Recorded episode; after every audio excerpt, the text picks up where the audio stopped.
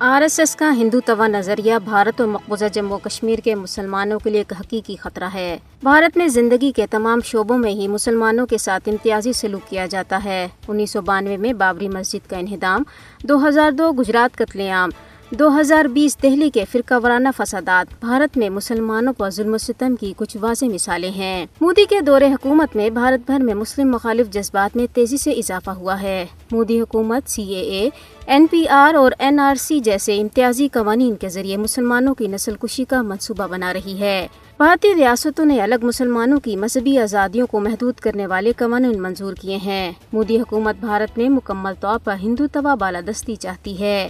بھارت میں مودی کی فاشسٹ پالیسیاں ہٹلر کی یاد تازہ کرتی ہیں۔ ماہرین پہلے ہی مقبوضہ جموں کشمیر اور بھارت میں مسلمانوں کی نسل کشی کے بارے میں خبردار کر چکے ہیں۔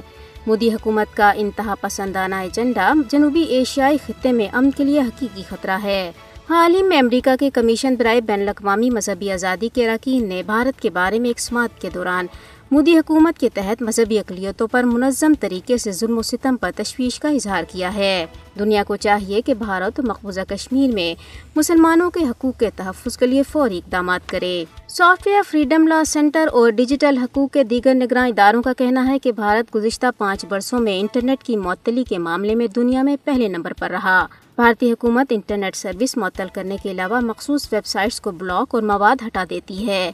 ریاست منی پور میں رواں برس ایک طویل عرصے تک انٹرنیٹ بند رکھا گیا، جبکہ پانچ اگست دو ہزار انیس کو مقبوضہ جموں کشمیر کی خصوصی حیثیت ختم کیے جانے کے بعد مقبوضہ علاقے کو پانچ سو باون دن تک انٹرنیٹ بندش کا سامنا کرنا پڑا۔ بھارتی میڈیا نے کینیڈا کے ساتھ سفارتی تعلقات ختم ہونے کے بعد دنیا بھر میں اپنی رسوائی سے توجہ ہٹانے کے لیے پاکستان کے خلاف اپنے روایتی بے بنیاد الزامات کا سلسلہ تیز کر دیا ہے اور غلطی سے بھارتی علاقے میں چلے جانے والے ایک پاکستانی شخص کی گرفتاری کو بڑھا چڑھا کر پیش کر رہا ہے۔